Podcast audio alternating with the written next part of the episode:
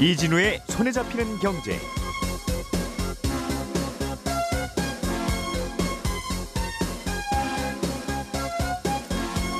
안녕하십니까, 이진우입니다. 삼성전자와 SK하이닉스가 미국에서 집단 소송을 당했습니다. D램 가격을 담합했다는 혐의가 있다는 건데, 예전에도 한번 비슷한 소송이 있었는데 이번에는 어떤 배경인지, 반도체가 우리나라 중요한 수출 품목이다 보니까 작은 소송에도 신경이 좀 쓰이네요. 잠시 후에 살펴보겠고요.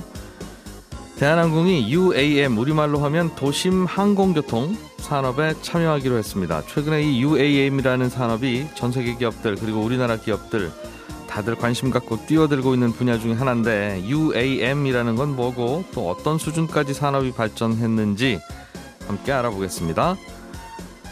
네이버나 카카오 같은 빅테크 기업들이 보험을 직접 판매할 수 있게 하는 법안이 국회에서 발의됐습니다. 혹시 이 법안이 통과되면 보험업계와 소비자들에게는 어떤 변화가 생길지 짚어보겠습니다.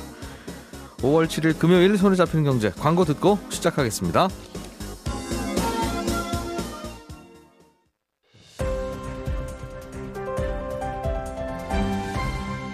이진우의 손에 잡히는 경제.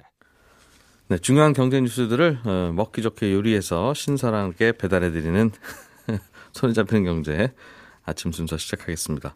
김현우 행복자산관리연구소장, 손에 잡히는 경제 박세훈 작가, 그리고 머니투데이 방송의 조은아 기자, 세 분 안녕하십니까? 안녕하세요. 네, 안녕하세요. 자, 삼성전자와 SK하이닉스가 D램 가격을 담합했다는 이유로 소송을 당했다는 소식이에요.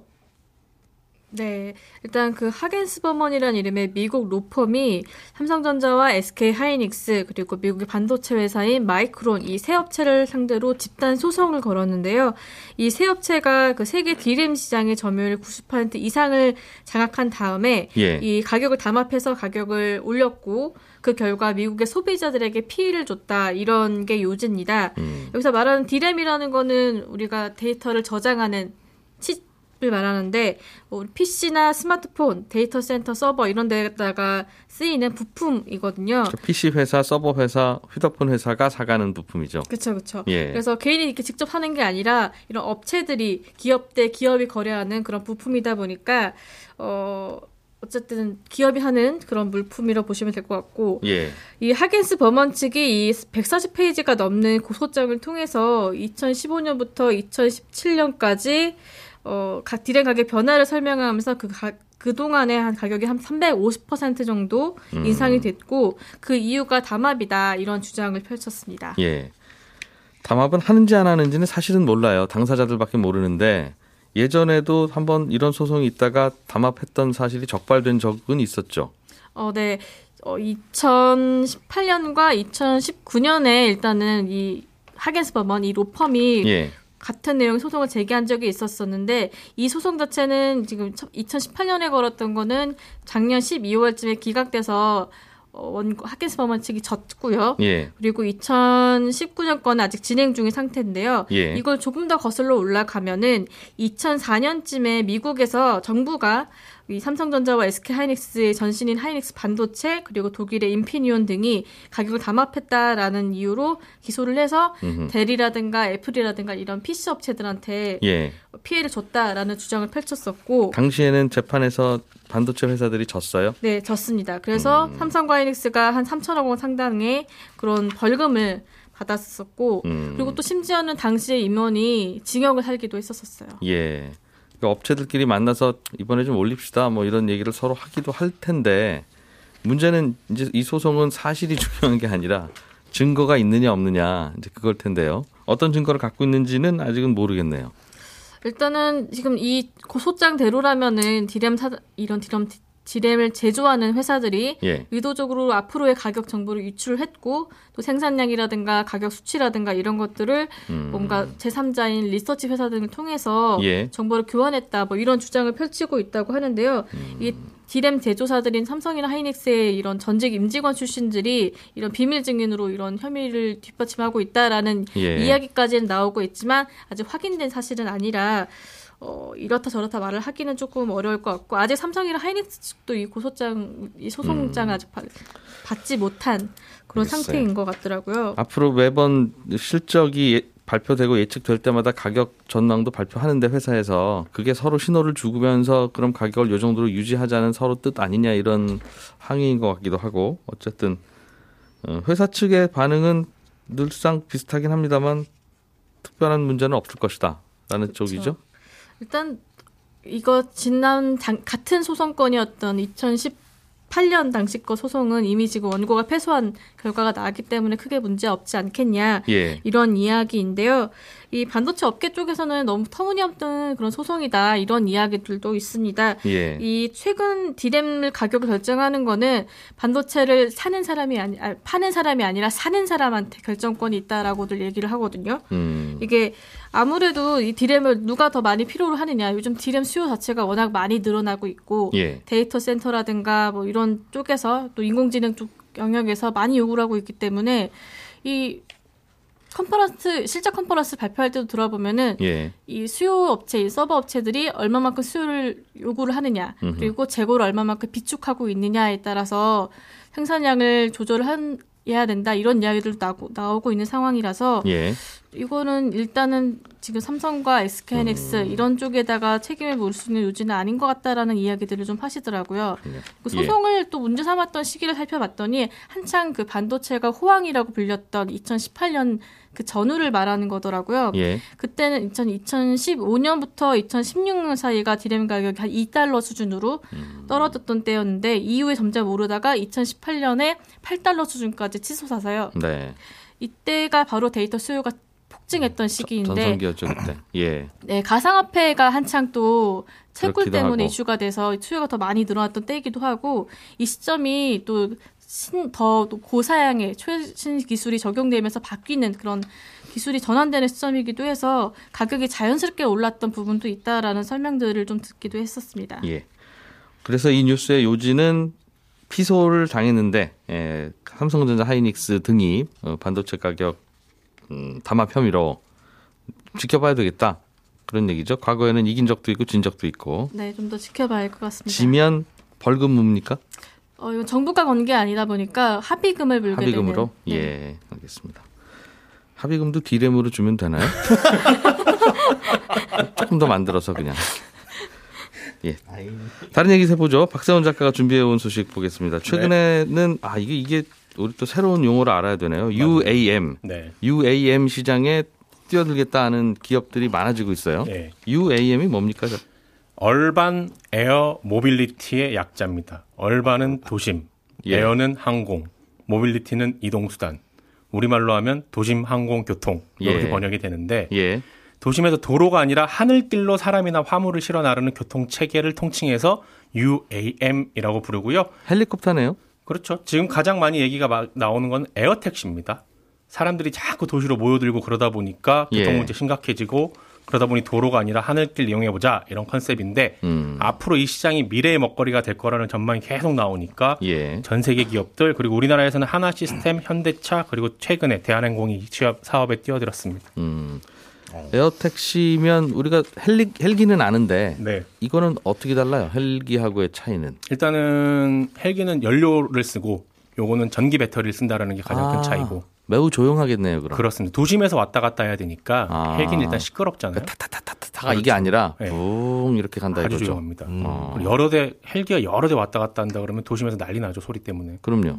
그리고 연료에서 그 안 좋은 가스들이 많이 나오니까 헬기는 네, 오염 문제도 있고. 근데 이거는 뭘로 가요? 전기로 갑니까? 전기 자동차에 사용하고 있는 리튬이온 배터리. 배터리로 네. 충전해서 모터로 돌려서 헬기처럼 뜬다. 그렇습니다. 그러니까 지금 드론 있잖아요. 예. 드론을 아주 크게 만들어서 거기에 사람 태우고 왔다 갔다 한다. 이렇게 생각하시면 됩니다. 그게 사람 타는 드론. 네. 그냥 드론을 크게 만들면 되네요. 그러면 네. 드론도 소음이 상당히 크지 않나요? 맞아요. 그래서 지금 이제 설명을 드릴 건데 예. 드론을 크게 만들면 되지 않냐 싶긴 한데 이게 비행기 만드는 기술부터 시작해갖고 이제 인프라 확충까지 어려운 게 한두 가지가 아니에요. 그 중에 몇 가지만 말씀을 드리면 드론에 사람을 태우는 거니까 일단 아주 안전하게 만들어야 됩니다. 네. 그래서 만들어지는 비행기는 미국하고 유럽의 인증 기관이 있는데. 반드시 안전하다는 허가를 받아야 하고요. 예. 이 과정을 통과하는 게 쉽지가 않습니다. 쉽게 허가 안 내줍니다. 이거야 뭐 근데 당연한 거고. 그렇죠. 기간도 어느 정도 걸리고. 예. 조금 전에 말씀드렸듯이 이 리튬이온 배터리가 사용이 되는데 배터리 무게를 일단 최대한 가볍게 해야 됩니다. 중력을 이겨내고 올라가야 되는 거기 때문에. 그런데 배터리 무게를 가볍게 하려면 배터리를 조금만 달아야 되는데. 그렇죠. 그 배터리 가지고 얼마나 날 수 있을까. 그렇죠. 그게 걱정일 텐데요. 그렇습니다. 최대한 가볍게 하는 동시에 또 배터리의 출력은 아주 좋게 만들어야 되는데 예. 이 부분에서 지금 잘 안 되고 있고 충전도 빨리 돼야 됩니다. 근데 그 부분에서 안 되면 못 날아다니는 거 아닙니까? 끝이네요. 기술이라는 게 발전을 하니까요. 그리고 예. 혹시라도 운항 중에 폭발 사고 나면 큰일 나잖아요. 그러니까 배터리 안정성도 지금보다 더 강화해야 됩니다. 예. 세 번째로 이 비행기가 수직으로 이착륙을 하고 이륙한 다음에는 수평으로 날아가야 하기 때문에 예. 프로펠러가 위아래로 이렇게 움직이면서 동시에 앞뒤로도 움직여야 돼요. 그거는 헬기에서 우리가 보는 거니까요. 네. 예. 근데 이거를 여기에 큰 드론에 장착하고 만드는 게 이게 또 쉽지가 않다고 하네요. 아, 그러니까 커다란 그 헬기에 그 네. 프로펠러를 달기는 어려우니 네. 왱하고 도는 조그만 것들을 여러 개 달아야 그렇죠. 되는데 사무실에 쓰는 서큘레이터 같은 거 그런 게 위아래 앞뒤 자유자재로 움직이는 걸 여러 개 달아야 되는데 몸체에 선풍기가 많이 달려있겠군요. 네. 생긴 거 보면. 이런 기술적인 난관들이 있고 좀 전에 말씀하셨듯이 드론도 시끄러우니까 예. 그 소리를 최대한 좀 줄이는 노이즈 캔슬링이라고 해야 되나요? 그런 거를 좀 만들어야 되는데 그 기술도 예. 지금 쉽지가 않고 기술적인 난관 뒤에는 비행기들이 하늘 날아다니려면 교통 시스템도 다시 만들어야 되잖아요. 네. 이착륙 장소도 만들어야 되고 이런 것들이 있어서 듣다 보면 쉽진 않습니다. 듣다 보면 못할 것 같은데 네. 다들 뛰어드는 거 보면 뭔가 그래도 보이나 봐요, 뭔가가. 어느 정도는 될 거라고 생각을 하는 게 뭐냐면 지금 이쪽 업계에서 가장 앞서고 있는 곳, 그러니까 전기차로 치면 테슬라 같은 곳이 있어요. 예. 미국의 조비라는 회사인데 조비. 예. 우버가 2대 주주로 있는 회사입니다. 이미 시제품 만들어서 시험 비행도 한 1,000번 이상 성공을 했고 네. 조비에서 만든 걸 홈페이지 들어가면 보실 수 있어요. S4라는 모델인데 무게가 한 2톤 되고요. 와. 조종사 1명에 승객 4명 태우는 크기인데 회사 측이 공개한 비행기 원가를 보면 우리 돈으로 한 14억 정도 합니다. 제조 원가가.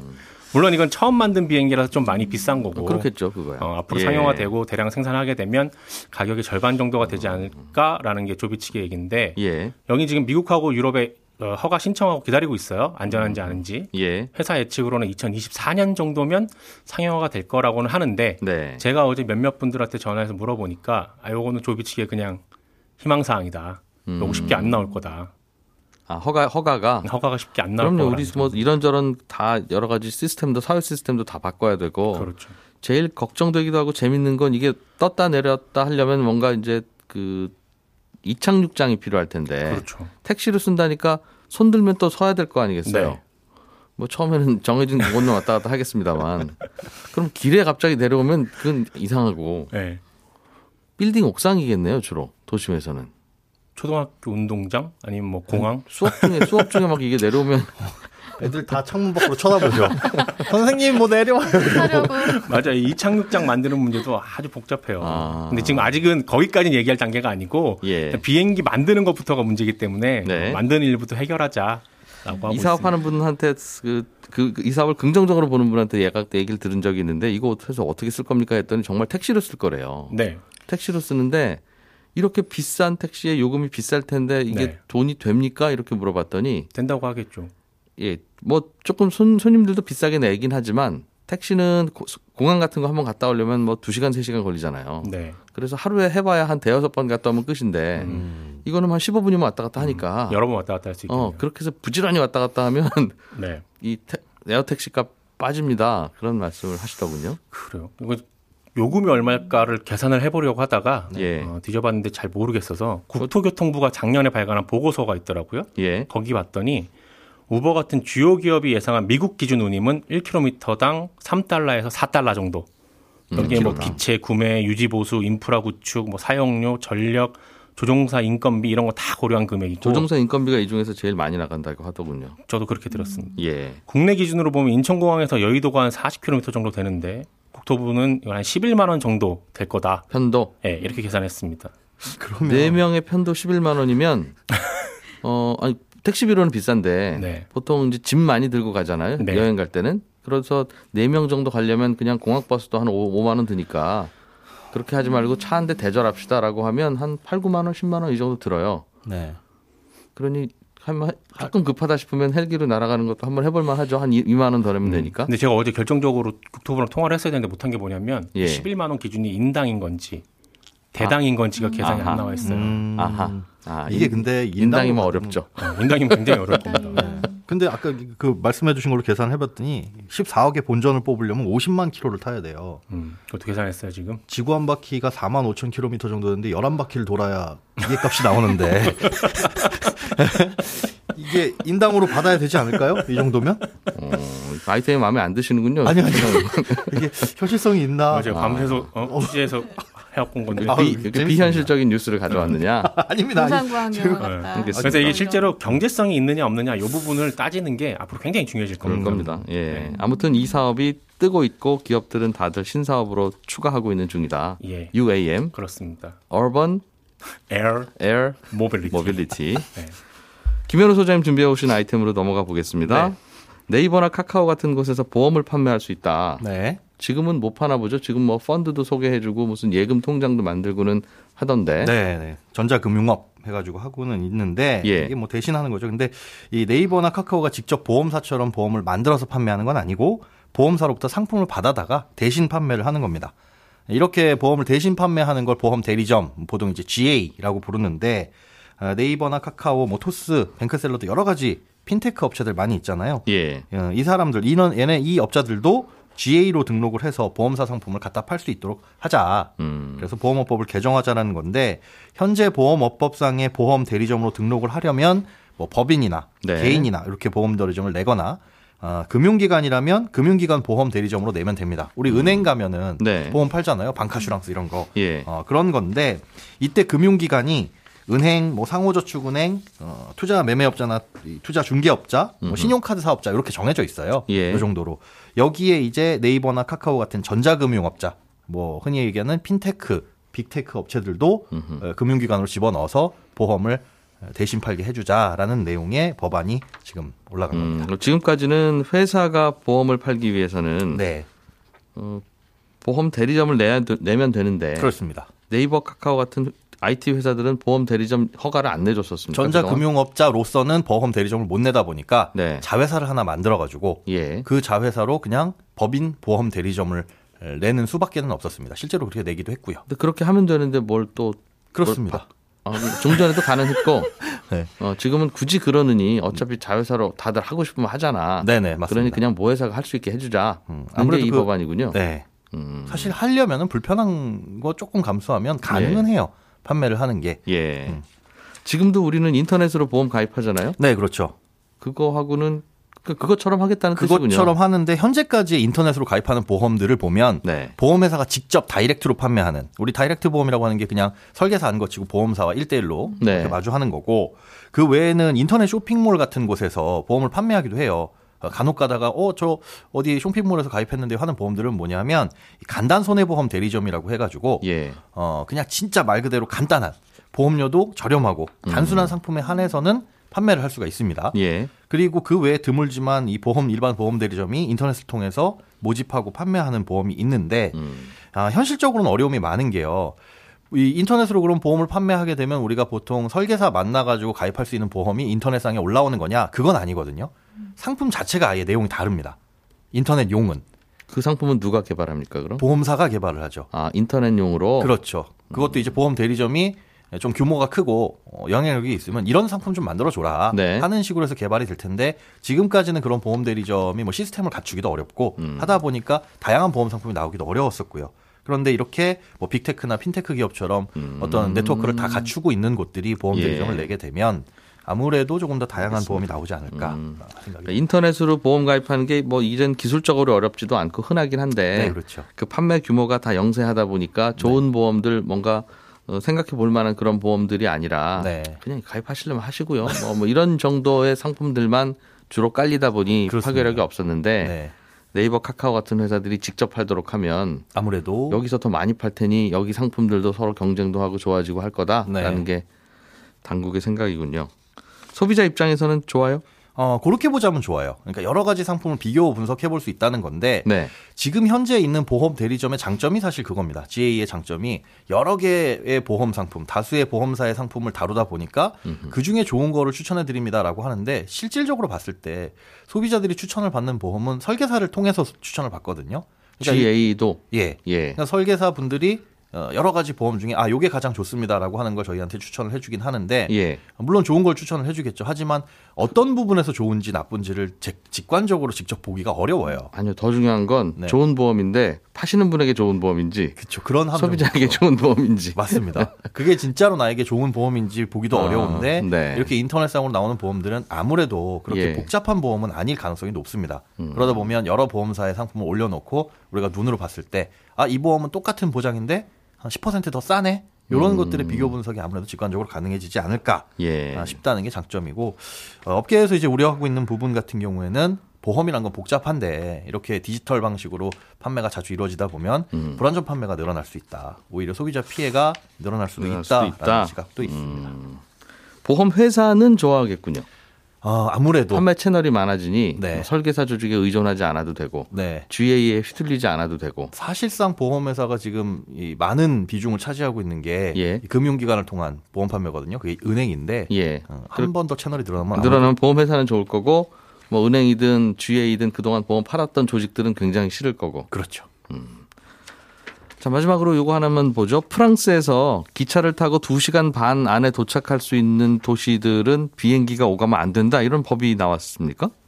네, 2030년까지 온실가스 배출량을 1990년 대비 한 40% 정도를 줄이자 이런 법안이 예. 그 프랑스 하원에서 통과가 됐는데요. 이 법안 내용 중 하나가 방금 말씀하신 것처럼 기차로 2시간 반 정도 이하 걸리는 그런 곳은 예. 국내선 비행을 하지 못하게 하는 그런 제한한다라는 건데요. 우리나라로 치면은 서울과 부산이 KTX로 2시간 반 이내로도 갈 수가 있으니까 예. 여기도 해당이 되는 그런 셈이고요. 승객 한 명이 보통 비행기를 탈 때 발생하는 이산화탄소가 예. 기차를 탈 때보다 한 20배 정도가 더 많다고 해요. 그래서 비행기 사용을 예. 자제하자 이런 취지에서 나온 법안이라고 합니다. 이 법이 우리나라에서 발효됐으면 우리나라 국내선 비행은 중단이네요. 다. 그렇죠. 어디를 가도 기차로 2시간 반 안에는 갈 수 있잖아. 물 비행기를 타고 그래. 땡. 이런 얘기군요. 쉽지 않을 것 같아요. 자, 조은아 기자, 김현우 소장, 박세훈 작가 세 분 고생 많이 하셨습니다. 고생 많이 하셨다고요. 고맙습니다. 감사합니다. 네, 오늘 손에 잡힌 경제 플러스 11시 5분에 다시 오겠습니다. 들어주신 여러분 고맙습니다. 이진우였습니다.